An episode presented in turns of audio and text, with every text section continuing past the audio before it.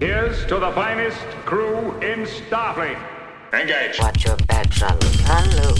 I'm Captain Catherine Janeway of the USS Voyager. Captain Catherine Janeway of the USS Voyager. I'm Captain Catherine. Welcome to The Greatest Generation, a Star Trek podcast by a couple of guys who are a little bit embarrassed to have a Star Trek podcast. I'm Ben Harrison. I'm Adam Pranica. I'm giving you an How order. you doing, Adam? Oh man, doing great. Happy to be back on the mics with you. Yeah. Uh, we just uh, recorded an episode of Greatest Trek, and we addressed this there, but we should probably address it here too. I Yeah. just had a baby, You sure did. or my wife had a baby. Yeah. Pretty sure I had a baby. I mean, you should have resolved the uh, the paternity a long time ago. I would say. but that would uh, that would you know that would make it uh, impossible for me to get cast on an episode of Maury. Right, which we all know has been your greatest goal. Yeah, it's uh, my lifelong ambition, some would say. Yeah. But uh, yeah, my uh, my wife had a baby. He is great. She's great. We're really excited. But it's been a long time since we've recorded, and one of the results of that, Adam, is that I went down to our uh, our post office box the other day, and it was completely stuffed with stuff. Oh geez, was it another angry male person situation? No, they were really chill about it, but uh, it was so full that when I opened it, I could hear stuff fall out the back of it just because like it had jostled the contents of the box. Wow. And it, fortunately, our post office box is close enough to the ground that I was able to get down on my hands and knees and reach my arm deep into the recesses of the post office and pick up a box that had fallen into the you know employees only section of the post office and uh, and retrieve it and sure enough it had our name on it so i've got that mail call here now and i thought we should get into a little greatest gen mailbag Captain, I'm sorry to disturb you. I'm receiving a code 47. Verify. It is code 47, sir. Starfleet emergency frequency. Captain size only. Wow, the things you have to go through to check our mail, Ben. yeah, it's, uh, it's very exciting. Uh, this first package is from Eric in it looks like Ankeny, Iowa. Ank- is it Ankeny or I Ankeny? believe it's pronounced ankinosaur. we have a letter. Dear Adam and Ben, I found these online and knew you'd get a kick out of them. I got sets for my two FODs and myself also. So excited for season three of Lower Decks as it makes me laugh almost as much as you two do. Thanks for the pods, the jokes, and the good work you both do. Later's Eric. P.S. In answer to the question posed on my P1, Rob and Kurt know they are McCoy and Spock and proud of it as I am of being their Captain Kirk. Hey, Wow. That's nice. I remember that. Almost as funny as Lower Decks. Oh man, what Eric sent us are badgy badges. Whoa, look at those. There's angry and happy badgy, and uh, these are, man, these these would have been fun to open up on a code 47 on Greatest Trek. I know. We got to figure out. There's got to be a way we can. I mean, is it like? Is there anything wrong with like writing something outside of the address part of a package? I mean, it isn't easy to get mail sent to us to begin with because of the very specific way it needs to be sent. But Yeah, yeah. if one were to write Edward Larkin's name on the box somewhere, that might suggest on which show it should be opened, right? That would be. Yeah, that would. We could. Uh, we could decode that. yeah. Thank you so much, Eric. We will treasure these. I, I love these. Eric, that's really awesome. Which one are you, Ben? Angry Badgie or Happy Badgie? Well, here's the thing. Eric sent uh, a happy and an angry for each of us. So I feel like we could use Wow. these, you know, like uh, put your pin on before you belly up to the microphone to record to let your co host know what kind of day it is for you. the Friends of DeSoto are like the parents of twins. They got to get matched sets for both of us. right. Or, uh, or, or like Albert Brooks in This Is 40, get like you have a different haircut from me so that they can tell us apart. Right. yeah. All right. Uh, this next one is from Sam in Carrollton, Texas. It's to Ben and Adam. There's a letter. Dear Ben and Adam, you have the captain chairs, you have the custom minifigures. Now the interest alone could be enough to build this ship. That's right, it's Doubt Furious. back with another pair of totally unlicensed Star Trek themed Lego kits to gift you guys with. Wow. It's becoming a compulsion. I got an illness. Is this Kirk's Enterprise? Is it Pike's Enterprise? Or is it a holodeck recreation of the Enterprise for geriatric Scotty to mope in with his bottle of green stuff? It's Lego. Let your imaginations go wild. Is this the Mirror Universe Enterprise with a different paint job? Sure, I guess it could be. This build also includes a posable display stand for you to dry dock the ship anytime you're not whooshing it around the house when they who are your wives are not looking. I just want to say dry docking a ship is not pleasurable for either party. If you have a little ship, you either have to whoosh it around or you have to smash it with a phaser rifle. you just have to. Yeah. I don't make the rules. Adam, per your preference, decal goes on last. As always, much love from Texas. Live long and prosper. Play well. Ooby Dooby and vote blue in 22. Wow. And uh, Doubt Furious has, true to form, included a Lego set with, Look at those. I guess there are two of them in here.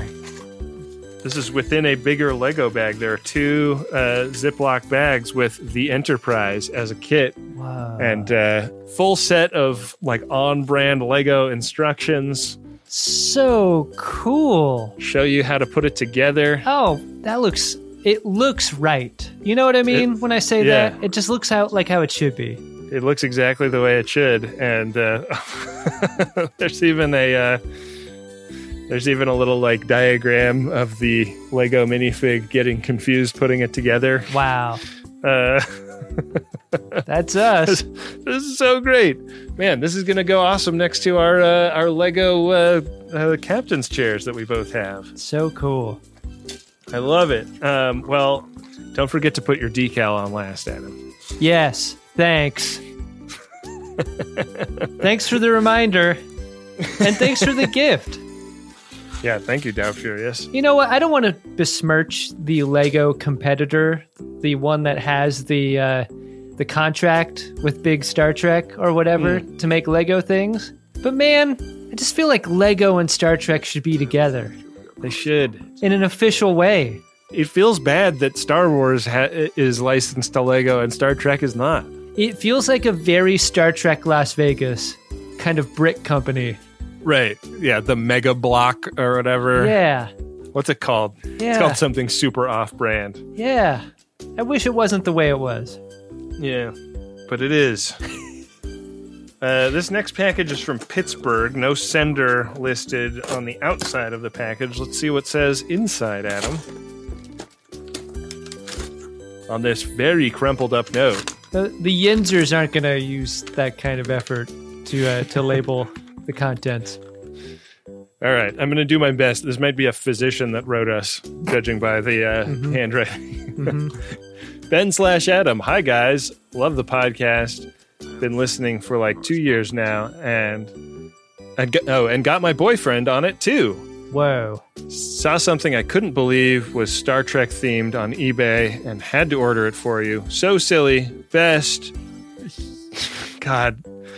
I, I, cannot, I cannot decipher the person's name. Is it's it- not your fault. Huang? I, I think it, it might be Huang. I, I really apologize if I'm getting that wrong. It's It's actually pronounced ankylosaur. Ben. all right. I'm uh, I'm going deeper into the package, and there is a very shredded up tubular pack from eBay here with eBay tape on it. it looks like a can of snakes, if I could describe it. Like it, It looks really- like one of those classic comedy cans of snakes. It has a vibraty feel like a comedy can of snakes as well. Uh oh. Please open up a can of snakes. I'm gonna have. I think I have to open it from the other end, the taped end, because the the end I'm trying to get Yeah. Can't can't get it that end. It's the Yeah. wrong end. Doesn't seem like the right end. All right. Oh my damn it. god. It's, it wasn't just a comedy can of snakes. There's glitter in here too. You got glitter bombed. I got glitter bombed. It's all over my fucking computer. That actually sucks, man. What the hell? Why why did they do that to you? I can't believe that they didn't even take the time to write their name it clearly so that I can uh, I could go kick them in the nuts or whatever. The worst part about this is that that should have been opened by Bill Tilly. Yeah, man. Oh, that sucks. Are you just co- are you just positively covered in glitter now? My wife is gonna think I went out to the studio and and ordered myself a stripper. this is insane. I swear it wasn't a stripper, it was a can of snacks. God fucking damn it! Oh, that sucks. It's on my drink too, man. Oh no. Oh man, it's in the glass that I brought to drink my drink too. Why?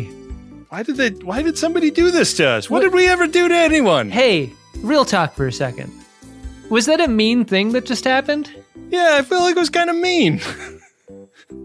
That sucks. yeah, You know what? No more mail call today. uh, we'll get. I'm calling it. No. Okay, No. Like wow. that, when mean stuff happens during mail call, we shut off the mail call.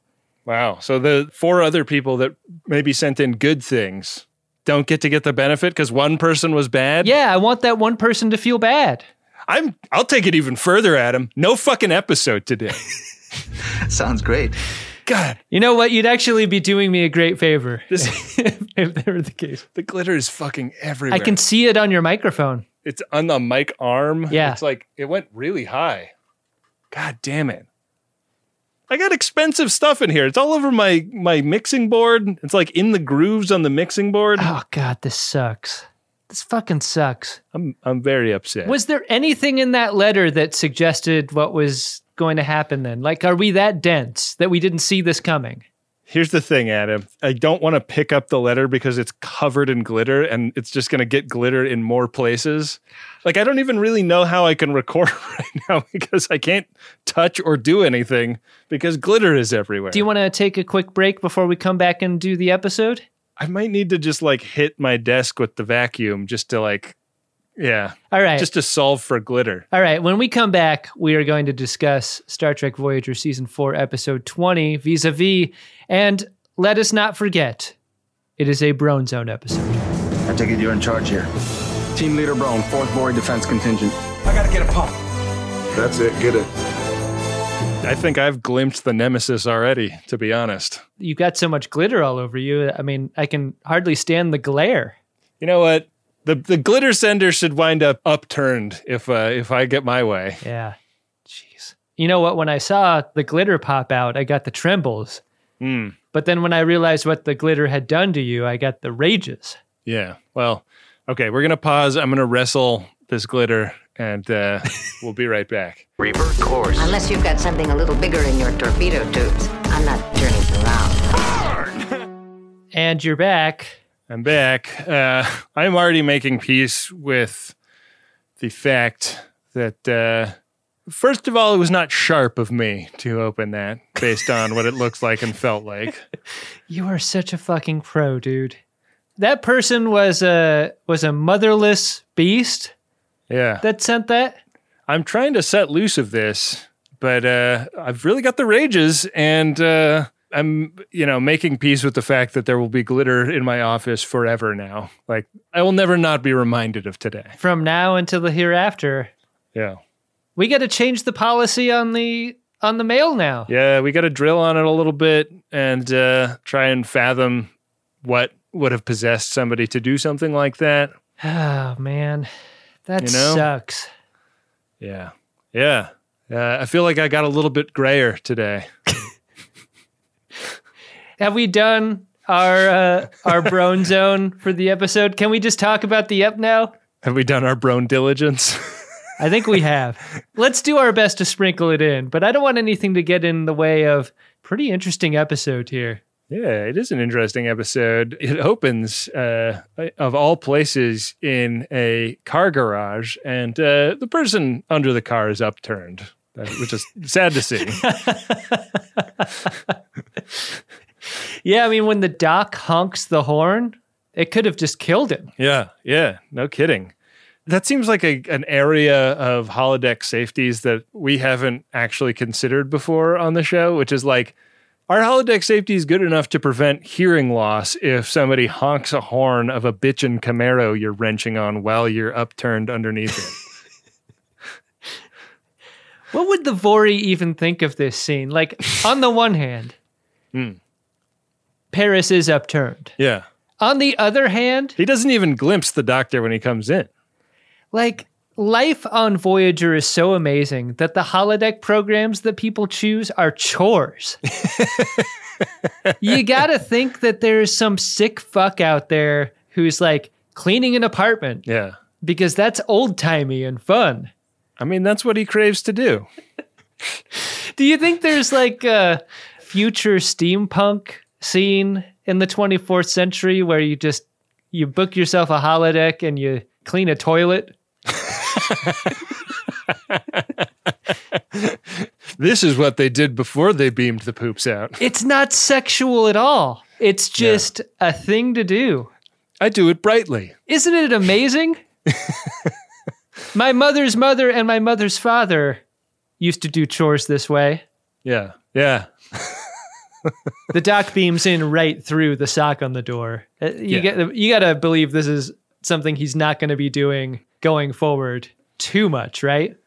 Yeah, and uh, he's pretty upset with the fullness of Paris's behavior lately because uh, because Paris is supposed to be like learning more medical stuff, and obviously it's voluntary, but he just like has not thrown himself into it with the alacrity of somebody uh, who is really dedicated to it, and that's pissing off the doctor. And it seems like Paris has kind of been spending a ton of time in the in the holodeck just in general.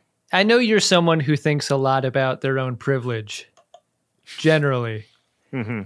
But it's interesting how the doctor presents his duty as such. His duty Yeah. both to please that booty, but also to work in Six Bay and the privilege associated with that kind of job.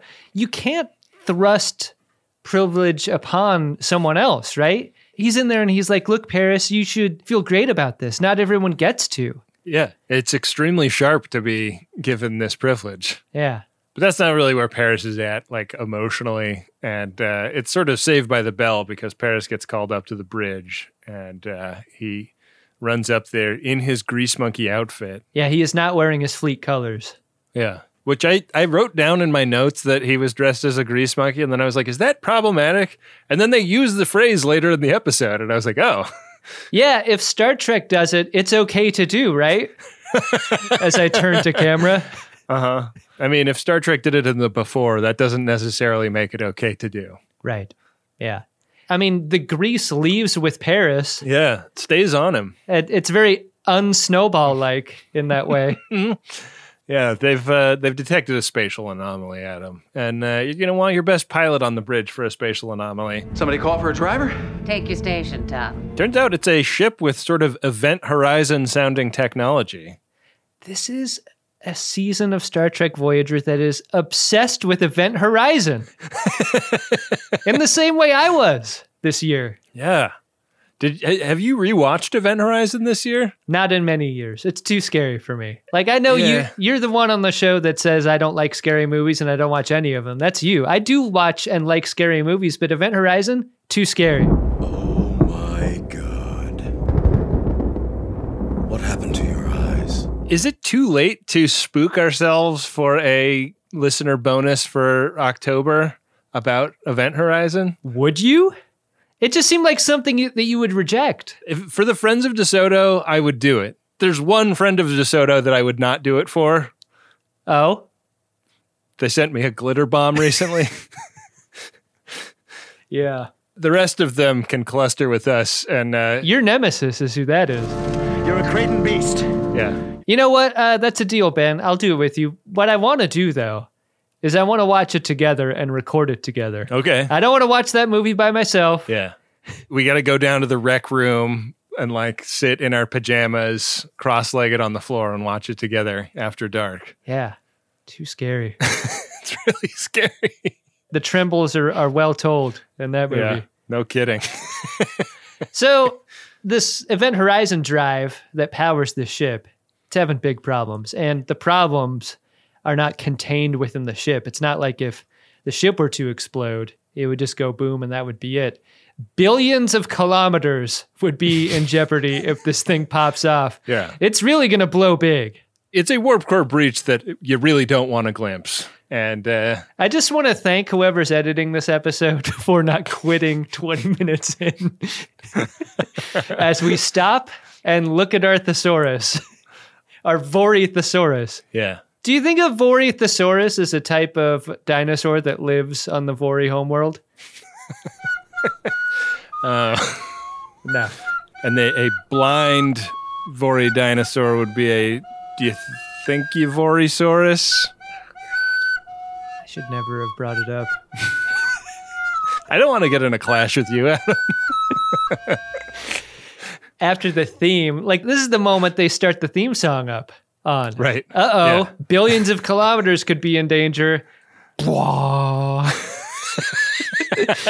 After the theme, they can't beam the pilot out, and uh, they can't get him to answer a hail either, and that's a problem. Yeah. Why is this motherless pilot not even answering hails? I don't feel like they are often as frantic as they are in this scene about saving one pilot of a weird ship. Like Paris is acting like a toddler is wandering into a busy street. Like he's freaking out about this. We should vacate this area of space at once. We can't just leave him like this. Yeah, I mean, I think Paris is really excited about it because he actually gets what's going on in a way that nobody else on the bridge does. if anyone else got it, I think they'd be as freaked out. You're right. Yeah. And and like that's really well described in the scene like when the captain asks for suggestions at one point it just cuts around and it's just a bunch of blank expressions from everybody else as though they're all novices, Adam. I mean, compositionally, what you get is Paris coming up with ideas with people in his frame. But as we cut around to the other bridge crew, these are just singles, right? Yeah. And they're not figuring anything out. But Yeah. Paris comes up with the idea of we can use our warp field to stop this reaction from going bad. And it's going to be a little bit tight. We'll have to use the uh, tractor beam to slow the ship down and then our warp field to stop the chain reaction. I mean, at this point, they're committed to the idea. There's no time to backwalk. Yeah. But if they're sturdy with their action, that should suffice. We've lost every viewer at this point, right? they're gone. Yeah, yeah. They stop the reaction and they beam the pilot of this ship aboard, and they're like, "Oh, what sphere are you from?" Yeah. He tells them uh, he's from a system 20 light years from here. Can I just say that I laughed and laughed at this sequence starting here? because, in the context of the moment, here's what they've done they found this strange ship, single pilot inside, they beam them aboard, and then this guy steps off the turbolift pad and leads Janeway and Chakotay through the corridors like he fucking lives there.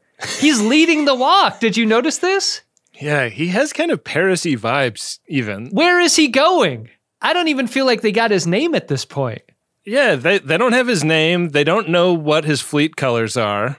They haven't fathomed this dude at all. He's fucking fast walking them through the corridors like he owns the place. I don't like it. It made me not like this guy. Yeah, and he's drilling them on what went wrong with his uh, his flight. He's a test pilot. He was really excited to test this coaxial warp engine. Do you feel like some colors should be off limits though? Because his coverings are a very particular maroon, you know? They are a monstrous maroon. I feel like in Star Trek, you got to be careful with this color, right? Yeah. Especially because he mixes it with a little white, like a Bob Ross, like a little titanium white around the neck. And it's a mock turtleneck white, Yeah. which recalls Monster Maroon even more. I know.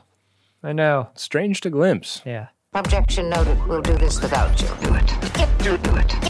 Objection noted. We'll do this without you. Do it. Do, do it. Do it. elsewhere in Chakotay's office, he's there to host Paris for a meeting, and Paris is there to ask permission for a thing. He knows that ordinarily his duties would be in Six Bay. He's asking very nicely, very politely, "Can I please, please, please work on this guy Steth's ship?" His name is Steth. Yeah. That's what we find out. Yeah. I think we find it out in this scene because I don't think Steth introduces himself. No, Steth is a guy that you want to scope very carefully. Chakotay is like drilling into Paris's motivations and feelings. Yeah. And I don't mean that in a Vori kind of way because to the Vori, drill means to teach. Yeah. I'm speaking English there. Hmm. I'm using drill as a form of like interrogate, Right. you know, English. but here's the thing like, I don't like this. I don't think this is a good Chicote scene. I don't think this is a good Chicote episode because Chicote is like, hey, Paris, are you just uh, clocking in and out all the time or are you a real company man like me, ex Maquis Chicote? It's sort of a like you don't have enough flair on your uniform moment. Oh, I hated this. Your heart doesn't seem to be in it. Okay, so you you want me to wear more? Yeah, and and the doc has snitched Paris out to Chicote, so Chicote has more information than Paris does about what's going on. hey, Chicote, we've got like 80 years before we get home. We need to find comforts where we can, dude. Yeah. If that's wrenching on a bitch in Camaro or uh, making a holodeck program about hanging out among the trunks, Sure. you know? Yeah. Like, w- we can't question any of these things. No. No. And it seems like Chicote is going to like hard ass Paris into going to Six Bay. But instead, this is just sort of some weird surprise where he grants Paris's request. Why did he do that? It feels like a real jerk move. I think that Paris actually made a good case for himself. Like I said, I think I need a change of pace. Ah, this made me so sad. I didn't like Paris having to fucking cow to Chicote here. Yeah. because I think Paris's reasons or no reasons from Paris should be sufficient for clocking in and clocking out. You know, your work isn't your life, even if you're on a starship. Yeah. Yeah. I mean, it- like, who's to question how you turn your trembles into rages? Yeah, Am I making any sense here? yeah. So, Paris and Steth are going to team up and work on uh, fixing Steth's ship. And when they do that together, there's a lot of like chummy jocularity between them. They're really like cut from the same cloth. Paris and Steph. Yeah, it's two car guys kicking each other's tires and talking about how the engine works. And Yeah. Paris has some cool ideas This about is like how a to- Cars and Ractagino meet at the parking lot of a shopping mall. yeah, it really is. You know, they're getting along famously. you know what? That should be a thing. If you're a car enthusiast and cars and coffee is just a little too snooty for you, Yeah, a Star Trek cars enthusiast community could be Cars and Ractagino. is there a bumper sticker we could come up with for Podshop.biz based on this idea? Hey Siri, check podshop.biz in four weeks. Something weird happens in this scene because, like, Paris is doing that way too trusting thing where he turns his back on an alien that's made himself at home on Voyager. And when he does, Steth turns into a Ladian Yeah, and then turns back into Steth. and doesn't go gold in between. So it's Yeah. like, is Steth a founder or or what? he did that pretty fast. I don't know if we can trust him. I mean, that's impressive. I've been practicing on potted plants in my quarters for years, and I can't do that. If I were Tom Paris, I'd be checking the ship for buckets. So we start to s- suspect Steth in this moment, Yeah. but Paris does not. no, because Steth gives him the little hand sized warp drive that they use over there. Yeah, it's like uh, quite a gift. This this thing could be cool for Voyager, you know? It's hand sized. It's exciting for Paris to hold in his hand. Yeah. It's like a warp flashlight. it bends the space around your dong. yeah, feel the fullness of it. And this is what makes folding space possible? at least in spurts. You want to feel like your dick is like billions of light years long. this thing bends space around it. It can exist here and in the alpha quadrant. Yeah, You know what's weird about this? is- shroud your dick in this. speaking of the great distances that a dick could travel using the warp flashlight, no one ever brings up the idea of using this as a technology to get home. Well, they they do because they're they, going they to try generally it say like like let's use some of this Steth's technology and bolt it on the to the ship, but they're not like maybe this is the way home because they don't talk about the way home like that anymore. On a, they don't. I think they're they're hinting at that when they talk about like trying it out first on a shuttle, but uh, I think their hope nuts have been smashed too much. I think they Wow. they don't even think that way anymore. They're not thinking about the soon after No. in that way. No. This guy Steth is so cool though, right? Paris is like, damn, look at your life. Being a vagabond. A rambling man that test flies all these different cool kinds of aeroplanes. Look at you you're not gathering any moss. Yeah, you don't have the trembles. Hell no. And Steth's like, you know, you could roll with me on this next mission, Yeah. test pilot style. You could be my test co pilot. we could be gloried. Paris is like, buh, I, but I got this six day homework and, uh, oh, a girlfriend. right. also that. Balana would be furious. It was kind of driving me nuts that BLT hadn't come up in this episode Yeah. yet. And uh, suddenly she comes up, and Paris is realizing that he is late for a dinner engagement that they had. Yeah. And uh, when he arrives in Neelix's restaurant, he is late enough to catch her finishing her meal and raging at him. Right. She says to him that she's finished without him, which are words that Harry Kim has never heard anyone say to him. That's for sure. Get it together, Paris. Yeah. You got to get that stick game working. Yeah. Maybe you practice on that thing that Steth gave you. Poor Neelix just wanders into this argument and just gets a spaghetti pot dumped on his head for it. Yeah, pretty brutal. Yeah. It's uh, not a great look for Paris. I get the bends in this scene though, because they're arguing, arguing, arguing, and then they pivot right into engineering talk. yeah, Like I thought we were arguing. yeah. Now you're asking me to help you out with a project? Pick one or the other. What your tellings are going to be about. Yeah. It's a real scene of what are they trying to say versus what do they actually say, Yeah, you know? sure.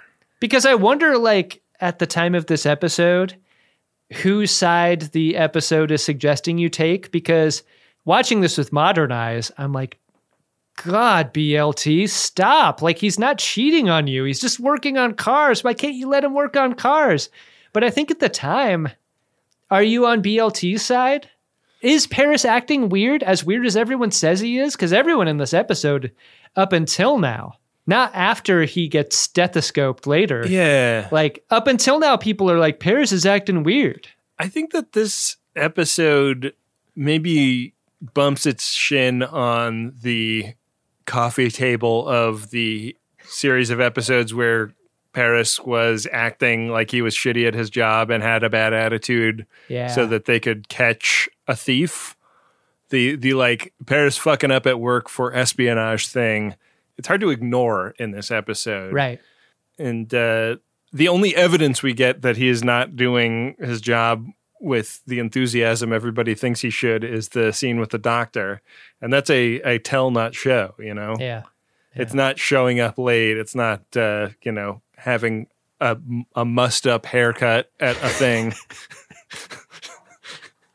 I love that. this is the language of film that they've used previously, you know? Sure is. Yeah. Yeah, maybe not get the lift and the bounce that you're used to. I know you don't want to do it. Do it. Coffee black. Make it yourself. I'm trying to help you see this as an opportunity to grow. Make it yourself.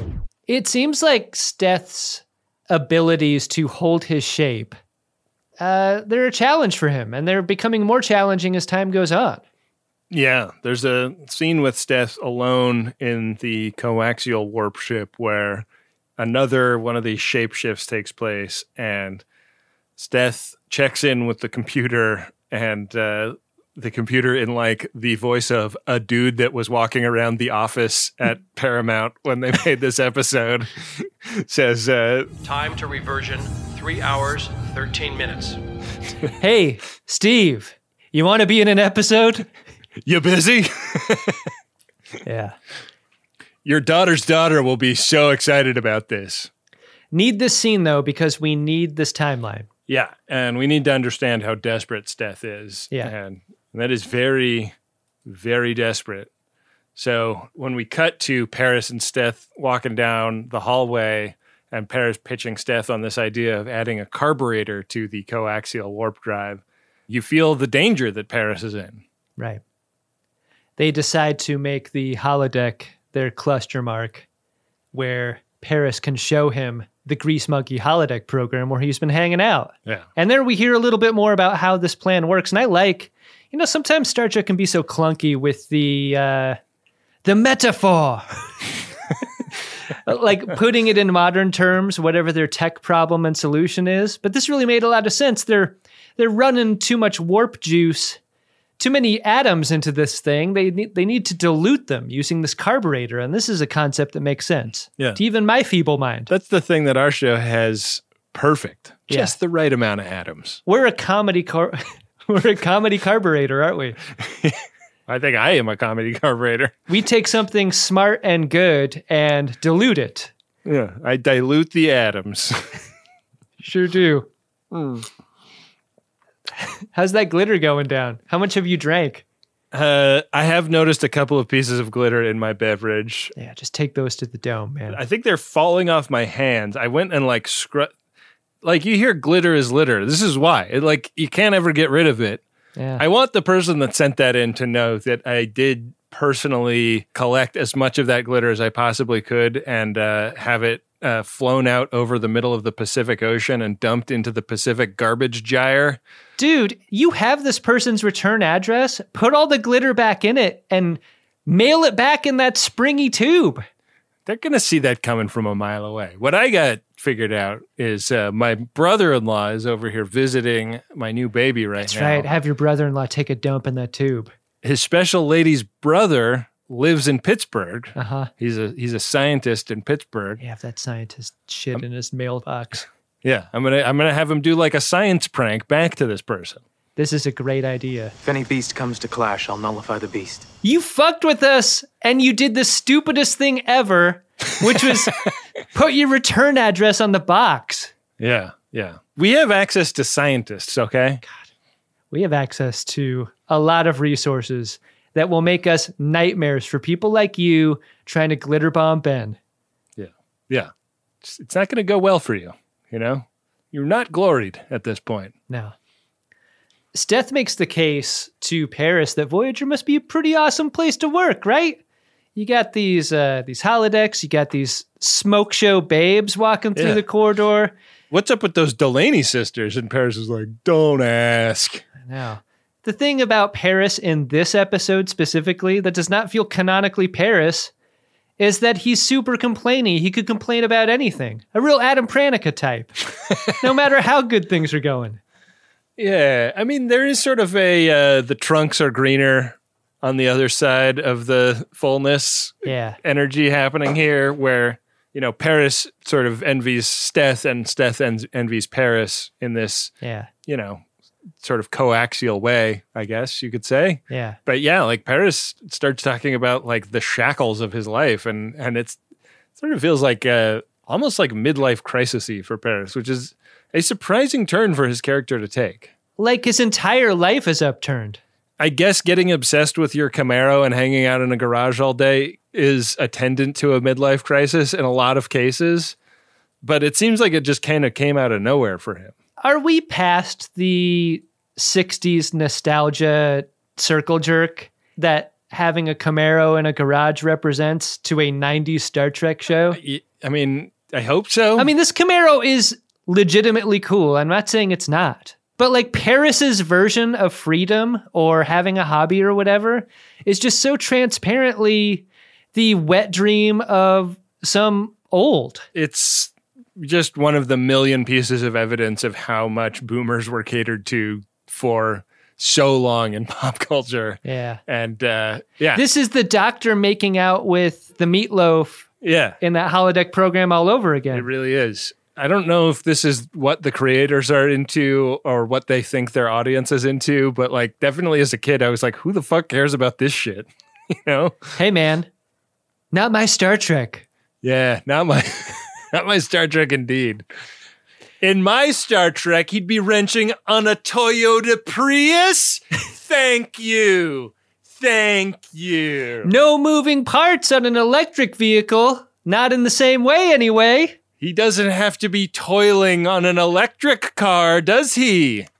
There's a conspicuous shoulder touch that Steth does here to Paris that I think sets up what happens later, right? Yeah. The thing doesn't happen here, right? No. The, the thing happens later. The thing happens later. This isn't skin on skin contact. That's what you need. But also, like in the context of recent episodes, that shoulder touch makes the next scene feel extra creepy because he's in the cargo bay where Seven lives and is scanning Tom Paris's computer records. And uh, and Seven walks in alone, and it feels like creepy and gross. Yeah.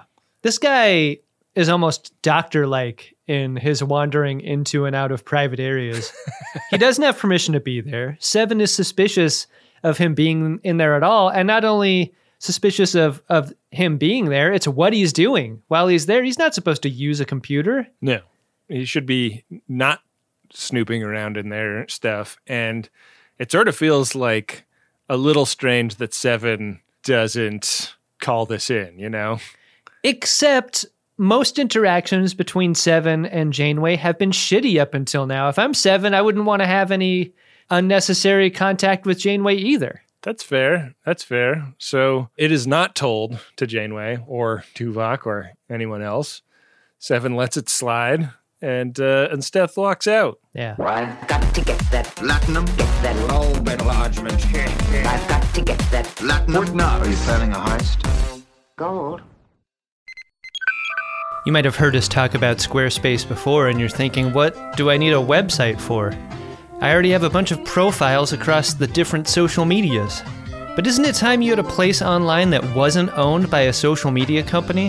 How about you take control of your online identity with a website of your own? For that, there's Squarespace. With Squarespace, you can buy a URL and build a customized website with your name and not a giant social media company's name with your name attached and a bunch of numbers at the end. With Squarespace, you can have a place on the internet personalized to your aesthetic that lets you tell people about who you are instead of an algorithm. And the best part is, you don't have to be an experienced designer or a web page creator to make something great because Squarespace is always there for you with their award winning 24 x 7 customer support. Don't settle for being another company's product. Be your own product with a website that's all you with Squarespace. Go to squarespace.com for a free trial, and when you're ready to launch, use the offer code SCARVES to save 10% off your first purchase of a website or domain. That's squarespace.com. The code is SCARVES. Think it, dream it, make it with Squarespace. Boy, do I love a microdose gummy from Lumi Labs. I'm uh, I'm running low, so I'm gonna head over to microdose.com pretty soon and put in another order. Microdosing is a technique I use to steer my mentals in a preferred direction several times a week, and uh, I just love it because you can really predict what is going to happen and to what degree it is going to happen. Because these are very low dose cannabis gummies that uh, give you an entry level dose that help you feel just the right amount of good. And they've been s- super loyal as sponsors to Greatest Trek and Greatest Gen, so I hope you will give them a try. Get 30% off your first order plus free shipping today at microdose.com. Promo code SCARVES. It's available nationwide. That's microdose.com. Promo code is SCARVES for 30% off and free shipping. Microdose.com, promo code SCARVES. Back for another game. You know it. What's going on? Just one more week till Max Fun Drive. Hard to believe. It's been a heck of a year since the last one. We're now a worker owned co op. We raised $50,000 for charity last year. And we've added a bunch of awesome new shows. But do you think we're ready to do it again? Absolutely. Lovely new gifts are lined up. The episodes will be amazing, and wait till everyone hears the bonus content. Yeah, plus they know to go to MaximumFun.org slash newsletter, so they're getting all the news. Oh, like that meetup day is on Thursday, March 21st. Then what's bothering you? Me? Oh, nothing. We're all set for Max Fun Drive to start on Monday, March 18th. I just didn't want you to see this coming. Check. What? Hang on. Most of the plants humans eat are technically grass. Most of the asphalt we drive on is almost a liquid. The formula of WD 40 is San Diego's greatest secret. Zippers were invented by a Swedish immigrant love story. On the podcast Secretly Incredibly Fascinating, we explore this type of amazing stuff. Stuff about ordinary topics like cabbage and batteries and socks. Topics You'd Never Expect to Be, the title of the podcast. Secretly, incredibly fascinating. Find us by searching for the word secretly in your podcast app. And at MaximumFun.org. I'm giving you an order. I'm giving you an order. Is that understood? I'm giving you an order. I'm giving you, and you have just crossed the line. Paris and Steth are still working together on his ship, and this is like the just buttoning things up phase of doing car maintenance. You drop the hood, yeah. You rub your hands with your rag, you sort of whip that rag over your shoulder, look admiringly at your work, getting ready to turn the key, and uh, hey, what's my box wrench doing here? asks Paris, and Steth gets real close into Paris's nook and like Nook pushes Paris across the room. Yeah. Why why steal a box wrench? Also, why replicate a box wrench when you could just have one in the holodeck that was part of the program? That's a great point. These are real box wrenches. Yeah. What is Paris doing? Are they like antique box wrenches? Is this like JFK's golf clubs? Why would you burn a replicator ration on a box wrench? He had to eat so many Leola roots to get that one box wrench. No wonder he's pissed that Steth took it. I really get it. When uh, Steth gets in to explain the why of his closeness, he explains that they're compatible for a face off. Yeah. These tellings uh, do not bode well for Paris. And Steph gets the hand on Paris's throat, and then they sort of they cross morph. Yeah. Steth looks like Paris now, and Paris looks like Steth. And uh, they had to make an entire extra Tom Paris uniform and Steth outfit and tailor them for these two actors. I wonder if that is why Steth's uniform is command red. Oh, interesting. Because they just know the color works good on. Yeah. If it would just look too weird Huh. if you were watching this morph happen, I don't know. Yeah. Maybe. on the bridge, Steris is there and he's walking around Stairs. and he watches the coaxial warp ship just leave. He leaves without saying goodbye. Did Peth get vaporized? I mean, it Because there's like a shot from the point of view Yeah. of kind of seems that way. the man that used to look like Paris Can't rule it getting out. blasted. Yeah. And Steris is like on the bridge inhabiting the role of Paris. Yeah. And they watch Steth's ship fly away. And this is the part of the episode that you imagine is going to be fun, right? Like, how is this guy going to fit in to Paris's life? And it starts in the mess hall where Chicote finds Paris, finds Steris for a break, and uh, asks whether or not they can begin installing some of Steth's technology on Voyager. Not specifically about getting home faster, but just like he had some neat stuff over there. Yeah. What about that? And also, what about getting some more six bay time? And the thing about Steris in this scene is how into it he is. He's into all of these jobs in a way he hasn't been before. This is when the whole crew starts catching on that something is wrong because Yeah. Chakotay is clearly trying to destroy another shuttle. Right. And Steris is enthusiastic about that and not trying to forestall the destruction of another shuttle. And everybody's like, something's up. Yeah. Something's weird. And look at the way he's getting down on those Leola roots. Yeah. It looks like he likes them. Hur, hur. I don't think those Leola roots have ever been slurred in the way that I said them just now. Leola roots. Lurch. In the corridors outside, Paris uses a map to guide his journey to Six Bay. He's like, How many footfalls am I from Six Bay?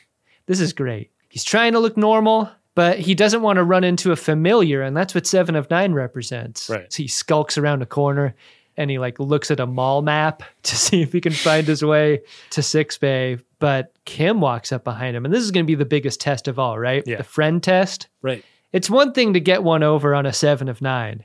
But but Kim knows everything about you. Kim's seen everything in the Sonic showers. You can't get the trembles now, Steris. Now, That'll lay bare what's going on. I wanted to see this golf date that they're talking about so badly. I know. The golf date on the holodeck sounds really, really fun. Yeah. Ensign Kaplan won't know what hit her. What? I feel like if Star Trek now had a, a storyline like that pop up, we would get like an iOS like Star Trek golf game. Right. You know, like yeah. in the style of a Mario golf game. Be so fun. It would be great. But uh but we don't get that. Instead, Steris goes to Six Bay having somehow successfully spoofed uh Harry Kim. Not a good scene slash episode for Harry Kim too. Not especially sharp, Mr. Kim. All right. Give the doc my best. I will. I mean, Steris looks at Kim and is like, never, never going to change into that guy. it's deeply humiliating for Harry Kim in this scene. The doctor's a lot sharper when uh, Steris starts fucking around with a tricorder and failing to use it properly a bunch of times. And uh, the doctor is, is getting ready to scan Steris, but Steris managed just to weasel out of this as well. Yeah. Yeah. What's going to catch him? I was getting so upset by this. All these close calls. Every single crew member is going to like make a misjudgment about how suspicious to be. I was like, certainly he won't pass the boyfriend test. Because when BLT finds him in, in her quarters, like practicing his putts or whatever, I'm like, well, golf never goes over well with a girlfriend. Like, this is going to be the thing that destroys him. She's going to nullify him right here, right now. Yeah. like, I'm expecting rages like none other. What do you think you're doing? Get the fuck out! But then Paris makes with the apologies and the hand kissing. Oh, the hand kissing really puts her over. Yeah. The hand kissing floods both basements. that will suffice. And at this point, I'm wondering what the hell is up with Paris? We haven't seen him in ages. We cut over to the coaxial drive ship where there's Stethis, and he's come to, and he's shocked by the sound of his own voice. He's like, uh, like when you wake up after a night of partying, that you, that you like, you don't smoke, but why did I have three cigarettes last night socially? That's why my voice sounds like this. it's weird as hell. Yeah. And he comes to at the worst possible time because a bunch of alien ships roll up and they have accusations of thievery. Not looking great for Steris. Right. it's not this is not looking great for Peth. Right. That's the exact moment the Ladian beams aboard. The Ladian from before. Yeah, we've seen her. Yeah. She's got her own crazy ship and she is pissed. Right. That's my body you're in now. I want it back. Yeah. And as Stethis begins to explain, we cut back over to Voyager where BLT meets Paris in the transporter room. And Paris has got another romantic idea. He's like, look, I know a place where I can kiss both of those hands yeah. real hard. It's down on the planet. Yeah. And I packed a lunch. You know where Neelix is tending various products for us to eat? You know, we can just beam ourselves just out of sight of Neelix to do our business. Yeah. And as Neelix moves, we can move for maximum titillation. He's going to get those plantings and and we're going to get that panting. yeah. BLT goes along with it for a moment. She's like, "Oh yeah, it, this is a nice fantasy. Wouldn't it be great if we could just knock off work and and go fuck on a strange planet?" I really like the writing of that. Yeah. That she's like, "Ah, cool, funny idea." Yeah. yeah, duty and honor and so forth. And then when she sees the packed picnic, she's like, "Are you fucking high?" Yeah. You actually bought a Yeti cooler? Do you know how ex- I know how expensive those are? Tell me that's not the $800 one. I don't know anything about coolers, but I know the legend of that thing. What the hell? Yeah. And Paris. Oh man, Paris goes straight over the top with the anger here. He gets grabby and angry. Not good. He's grangry. Yeah. And uh, he basically dumps her. Yeah. I don't know what I ever saw in you. If you're Paris, don't you beam down to the planet and enjoy your picnic after this? It would have been a great hang up the phone argument if he he's like, fine, fuck you. And he walks up under the transporter pad with the picnic box. Goes himself. Yeah. it makes more sense than Steris like I made charcuterie. Yeah, yeah. It makes more more sense than Steris going and just getting hammered on the ship, which Yeah, which is the scene that follows. Kind of puts him in a position to get caught. It's not a very sly move, you know? This guy's kind of a dumb, isn't he? Yeah he's got an interesting superpower, but he's not that great at using it. He's got the confidence of someone who hasn't been caught yet, and so I guess I'll never be caught. Right, right. This guy needs to stop robbing banks. That's his problem. He gets caught by uh, Seven of Nine, and he is kind of three sheets to the wind at this point. He's like replicated himself a tall whiskey, it looks like. Yeah. And it's like, yeah, no, I'm just r trying different drinks, seeing what the replicator's got.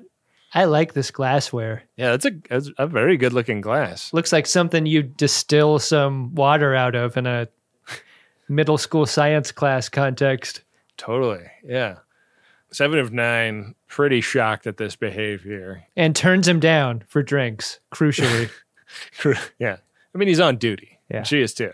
yeah. That would be an inefficient use of our time. We cut from this scene to a shot of Janeway just sitting, like, with a concerned look on her face on a couch.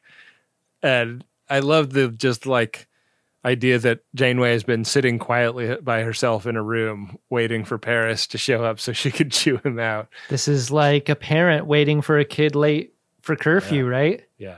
And he can't shroud what he's done. No. She she knows that he replicated all that booze. Yeah. It's a very weird scene because it does sort of come across as being very like puritanical. like you replicated five drinks while you were on duty. Like it I don't know. I mean, yeah, I guess that's bad, but also like Do you think there's something to the whole like driver of the ship getting drunk? I guess.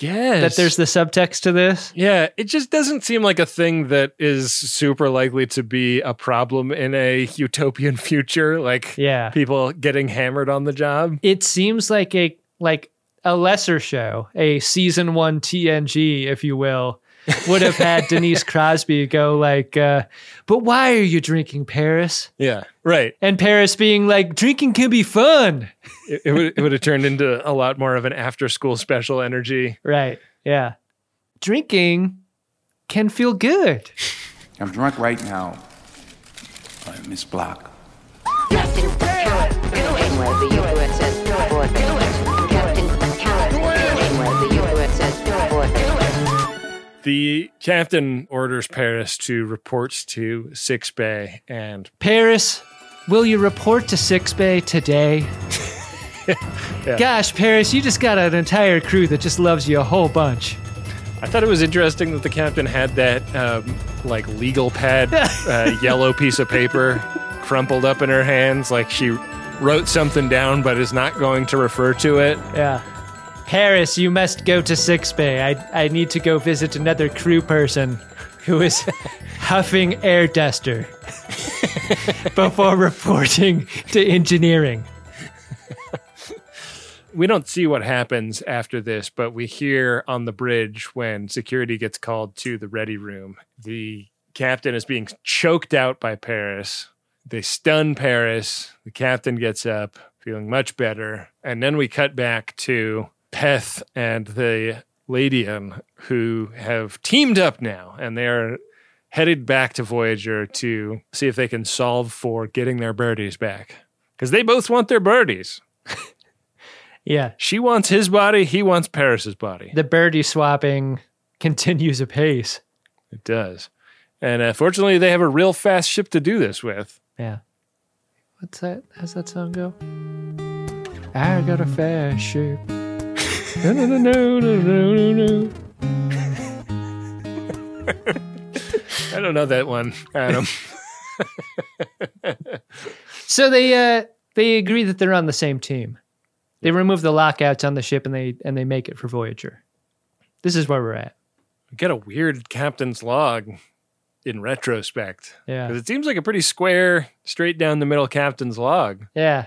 Yeah, we fixed his physical wounds, but his emotional and career-based wounds remain. Yeah, nothing physically wrong with Paris, but, you know, they're like speculating, like, I don't know, genetic virus or something. Can we make his hair bounce again? Is the question, and the doc just kind of grimly, grimly shakes his head. Yeah. I think that's a moose he's working with. How do you think he gets that kind of floof?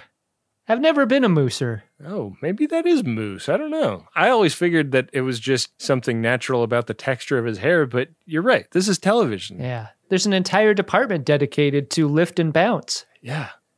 So just then, Steth's ship returns on the scene, and on the bridge, Janeway does not believe Steth at first. Right. In a way that she really sells. I like this moment. This is where things really turn. Steth is on the FaceTime saying, I'm not Steth. You're dealing with an identity thief, and uh, he's currently in the body of Tom Paris. The captain, you know, closes the FaceTime and is like, We're going to consider your request. Yeah. Why don't you tell me something that only Paris would know? She personally heads back down to Six Bay and leaves Chakotay in charge. Yeah. And instead of going to Six Bay, goes to the Shuttle Bay. Yeah. It's a whole different bay, Adam.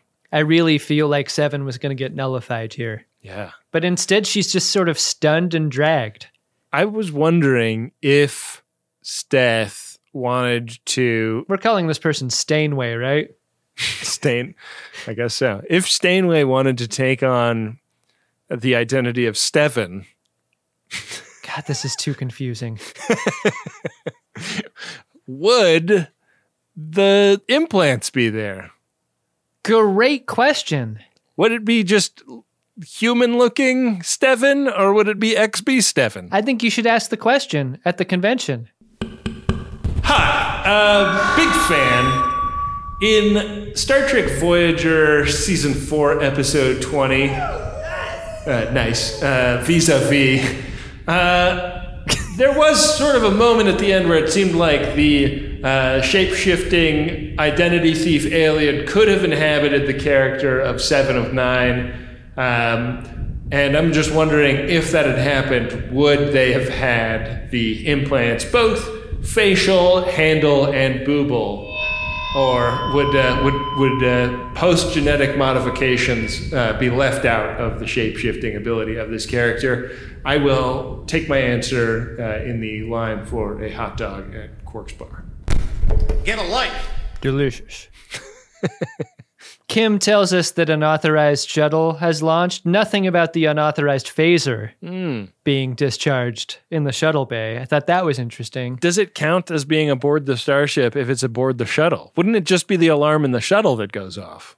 It is a shuttle chase in a pretty fun way. Yeah. And Stainway has the upper hand, right?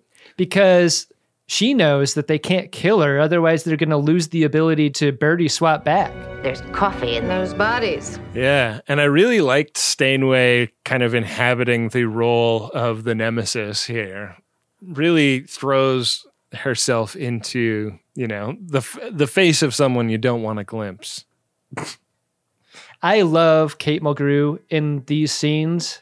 It is so fun to watch her, you know, relish in her body Mm-hmm. as an actor. Yeah, Like she's great. I love this gear. She's had this gear the whole time and she so rarely gets to deploy it. she meets it brightly, and fortunately, Peth is smart enough to come up with a way to nullify the space folding technology on her shuttle and uh we cut back to a like captain's log of starship voyager that's just like everything's back normsies Yeah.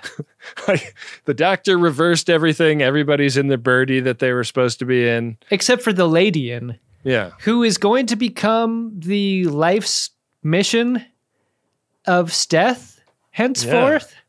steth is going to take her back to the sphere that he met her on and turn her into the authorities i guess I mean, this could be a really long term project. yeah this is like a spin-off comic book series right here How many birdies are there? Yeah. How how many times has Steth jumped? Is this a Beverly Crusher fuck candle situation where there's like thousands of years of history with Steth? I think this is pretty weak writing here because this is the scene where you should know. Yeah. The the Ladian should be like, you'll never know Yeah. how many people I've jumped from. I lost count 40 aliens ago. I've been inside crazy birdies, Yeah. bird birdies, lizard birdies. What's that uh, Denzel Washington movie where the bad guy jumps from birdie to birdie? Oh, that movie was scary. Fallen. Oh yeah, Fallen was good. Well, John Goodman was in that, right? Am I? Yeah, John Goodman was in that. Wow.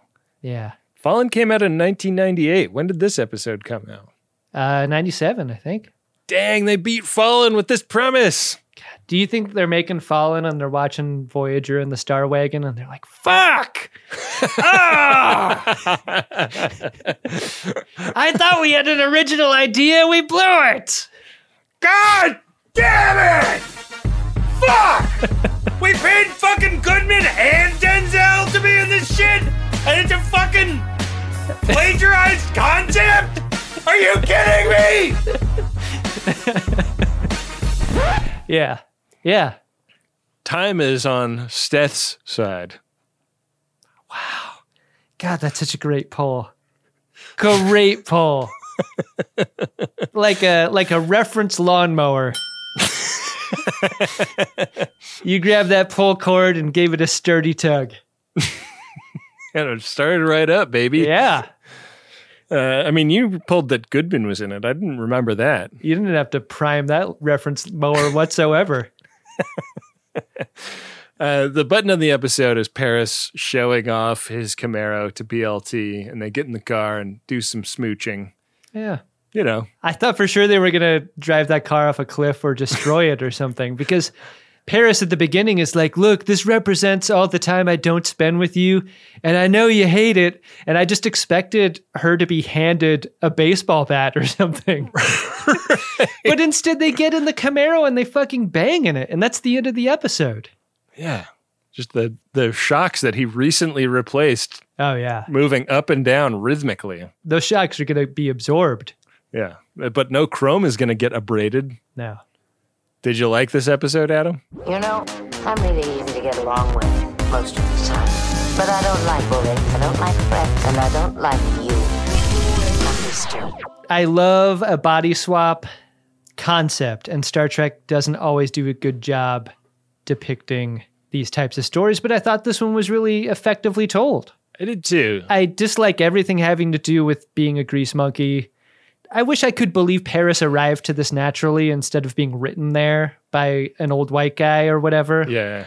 That feels shitty. Like, I want to believe that Paris's interests are his own and not just transparently some dude writing that way. Like, I'm making assumptions, obviously, but like Paris doesn't feel like a real character in this episode because I just don't believe that that he's like this. I, and I wish I did. Yeah, he got sort of wedged into it in a way with the being bad at his job again all of a sudden energy of this episode, but uh I'd say overall I liked it. Like I I guess the other like quibble I have is I'm always a little bit annoyed with Star Trek episodes that are depicting the characters not working at the height of their intelligence and like character after character not catching Steph was Yeah. frustrating to watch, but ultimately I think the fun of this episode outweighed the things that I didn't like about it. So, yeah. Do you ever think about how long it would take for you to realize that a person you knew or were close to had been replaced, though?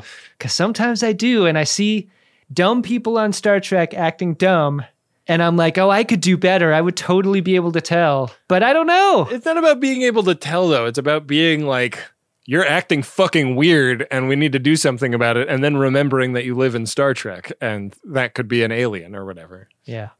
So, Living in Star Trek sounds exhausting, doesn't it? yeah, it just sounds so tiring unless you're not on a starship, in which case it sounds awesome. Now I'm beginning to understand the appeal of a holodeck of chores kind of recreation, you know?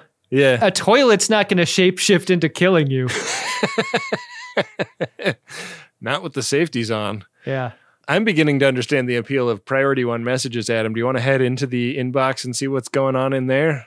Pretty sure there won't be any glitter bombs in the P1 inbox, right? I got the trembles. Priority one message from Starfleet coming in on secured channel.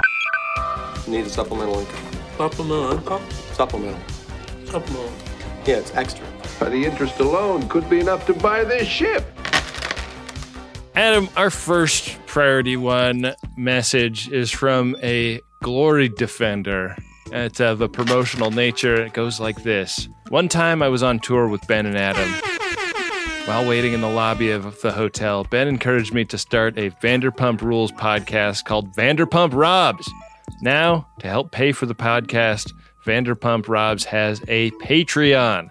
Guests of the podcast include Ben Harrison, Alana Johnston, Allison Rosen, Sheena Shea, who's on Vanderpump Rules, Peter Madrigal, who is also on Vanderpump Rules, and more. So, friends of DeSoto, if you enjoy high quality comedy podcasts about low quality TV, please join Vanderpump Robs on Patreon. Hashtag TGG Bump. Wow, look at Rob's crawling into our P1 box to get that sweet, sweet TGG bump.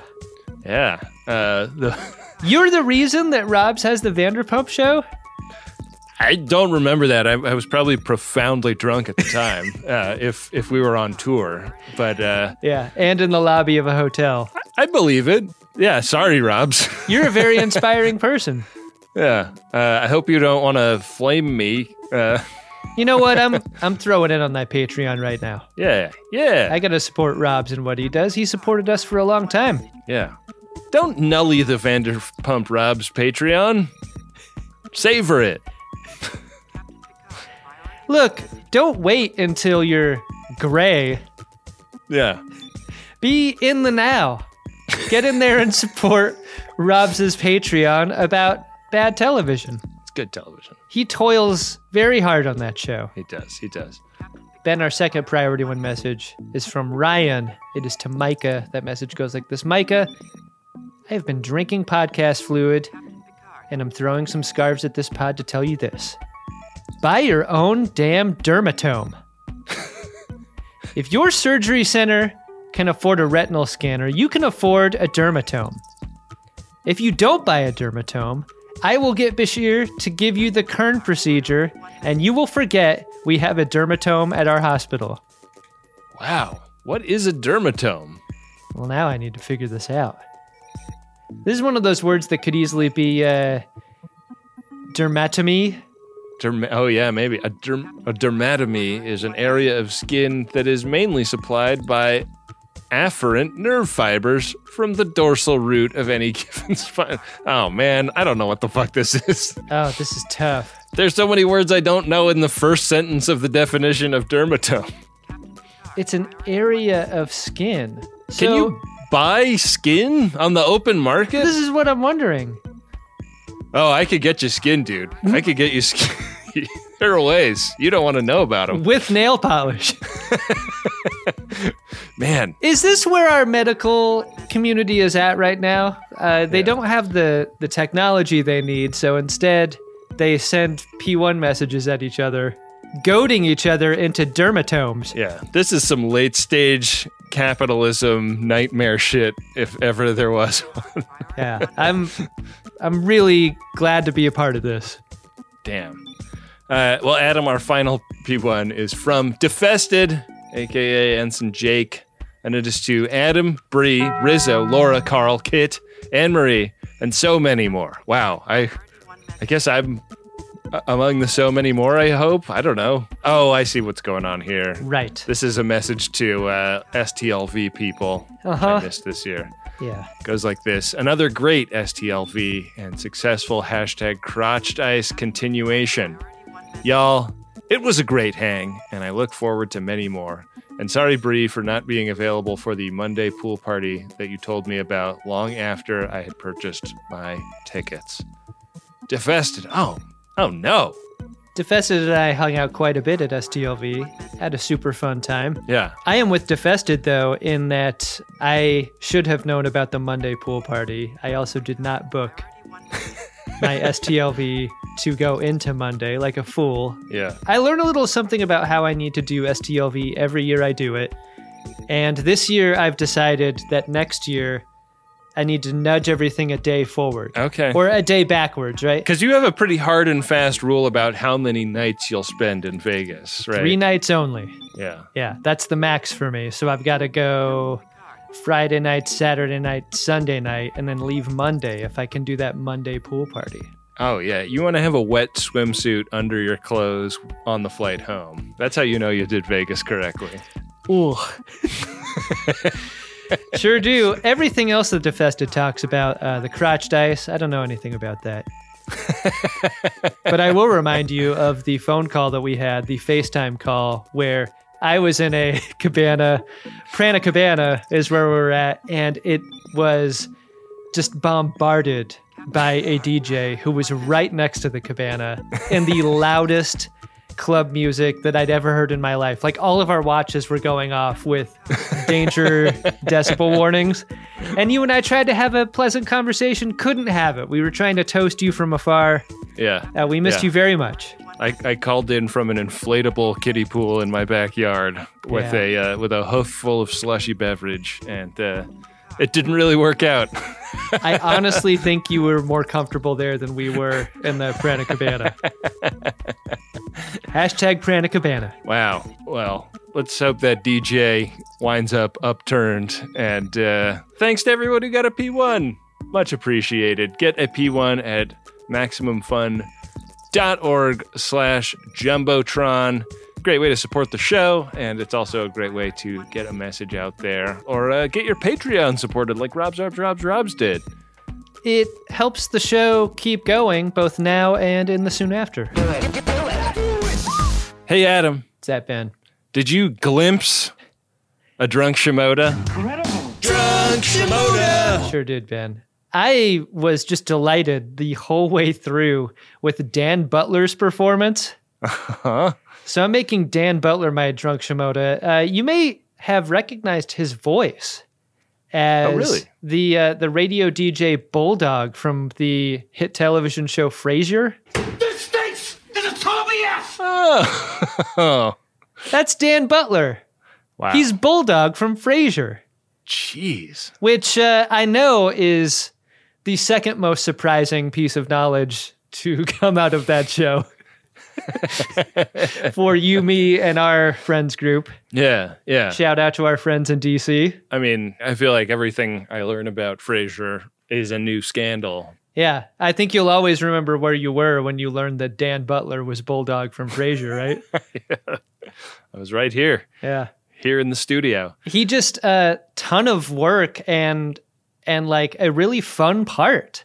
He like he Yeah. plays a number of people while looking like the same person. That's a fun acting challenge, I've got to believe. It really is. My drunk Shimoda is the Steth that doesn't catch up with their former body. Yeah. Like, I don't know if Steth is the name of the original consciousness that is got time on its side. Yeah. But it seems like at some point in the past there was an original person who got their body taken over and they they don't have a hope in hell of catching up with this whole situation. No. That lady very resourceful to have uh, gotten out there, gotten gotten back in the Steth body that uh, they were originally supposed to be in. I don't even know how to talk about it. I I get confused. I, I don't feel sharp talking about this, Adam. No. Yeah, it sounds like it. But the one immediately before the the lady body, that's the person that really got fucked. You know, the chain was broken with them, and I feel bad for that Steph. I think that was well told, Ben. Mm. I, I don't. uh, well, that is just about that for that episode. I'm going to head over to gach.biz slash game. And uh, meanwhile, I'm also going to boot up some tellings about the next episode of Star Trek Voyager, season four, episode 21, The Omega Directive. Oh geez. Voyager is forced out of warp by the detection of a dangerous and powerful particle called Omega. It has the power to join subspace. Yeah, that doesn't sound so bad.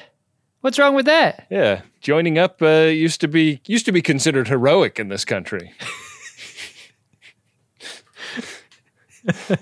All right, Adam, we are currently on square 43. Hey, this omega particle doesn't run. Tell you that much.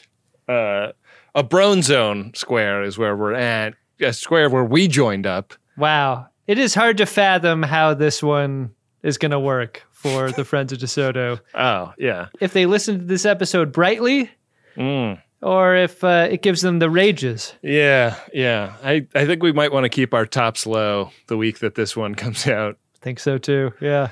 But next week we have the potential of two different Coco Nono episodes, Adam. Oh no. We could hit the Coco Nono on square 46, or we could hit the space butthole on square 49, which would take us down to the Coco Nono on square 12. Oh. Either could happen. And uh, just a reminder for those keeping track at home Adam is still at a Coco Nono deficit. So if, if we hit another one of these, this will be a second Coco Nono post the one that he skipped because he had to ride his uh, stationary bike one time. Yeah. Yeah, I didn't want to do that drunk. and I didn't want to put it off. All right. Yeah. I'm going to go ahead and roll this bone. You're required to learn as you play. Roll. You know, hashtag Jim Shimoda is all up and down the Peloton system, and I couldn't disappoint them. Th- That's hundreds of people. You keep rambling. I'm just sitting here enjoying the fact that we hit that space bottle. Drink is the antidote. And uh, next episode is a uh, Coco No No. And we're back down on, on the second row of the game of buttholes. We really did it, didn't we? God damn it. Hey, just to make matters easy, I, I recently was over at your house and I left some canned pina coladas in the fridge. You did. So you can rest easy that that is basically sorted for next week. you don't have to go out of your way, you don't have to do anything that would inconvenience your life for your job. That is the barrier, isn't it? The barrier for entry for me. Yeah. Canned Coco Nonos. Yeah. Yeah. Well, I just have nothing but excitement for next week's episode, mostly because I don't have to uh, deal with the rages of friends of DeSoto who don't care for Brone Zone episodes. Yeah, it'll be better next week, right? I'm sure. It's uh, great to be back in the driver's seat of an episode of The Greatest Generation. I really miss doing this. And uh, despite all of the glitter that suffuses my office, all of the glitter that I'm looking at on the surface of my $1,000 mixing board, uh, and I'm worrying about it getting into the inside of my mixing board.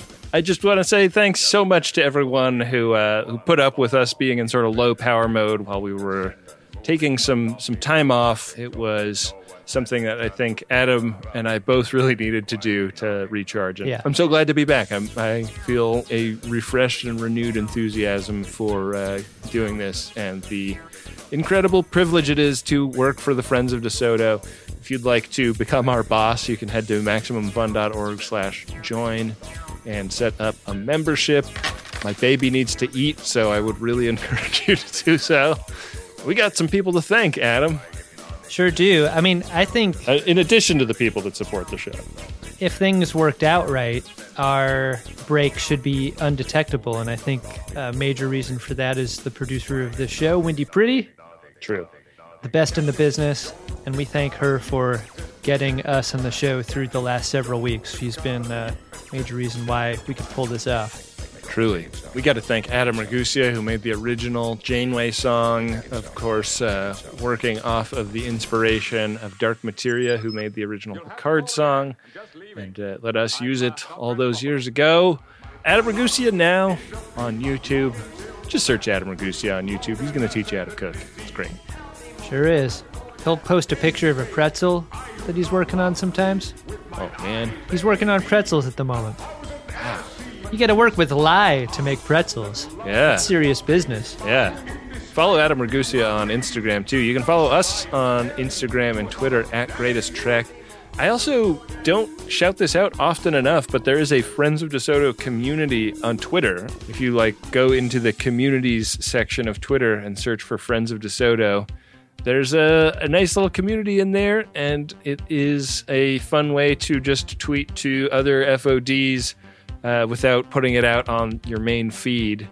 And uh, it's a really fun little subsection there because people are really positive and cool, and it's mostly just like funny, dank memes about Star Trek.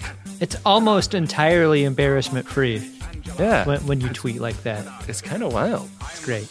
and uh, yeah, join the uh, various other uh, you know social media communities out there. There's a Facebook group. There's a Reddit. There's uh, drunkshimoda.com Discord, which which you can get to using the new URL uh, bigfloppydongs.biz. What is it? dongshop.biz. Yeah, dongshop.biz. Yeah, get over there. Can't believe it wasn't taken. We got to welcome back the great Bill Tilly, who uh, got married. Yeah, we're not the only ones taking breaks. Yeah, Congrats to Bill. congrats to Bill. Bill Tilly running our social media accounts. Really glad to have him back, though. And uh, with that, we will be back at you next week with another great episode of Star Trek Voyager and an episode of the greatest generation Voyager that is pulling this podcar over, even though we're as far from home as we are. Make it so.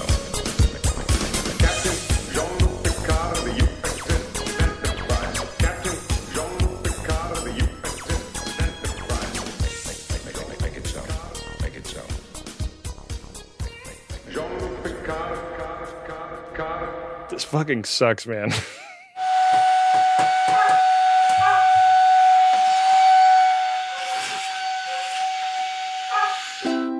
MaximumFun.org. Comedy and culture. Artist owned, audience supported.